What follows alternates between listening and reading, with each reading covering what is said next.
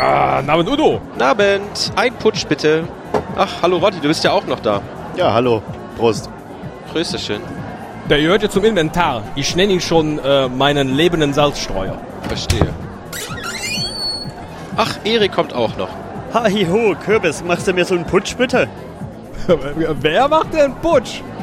Ja, der Kürbis. Ich hab gehört, das heißt so. Jung, ich stehe hinter der Theke. Ich laufe doch nicht rum und bediene die Leute.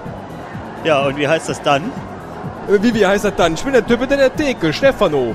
Ja gut, dann Brüsterchen Stefano. Grüßeschön. Ja, Prösterchen. Guck mal hier, frisch für dich gezapft. Kürbis.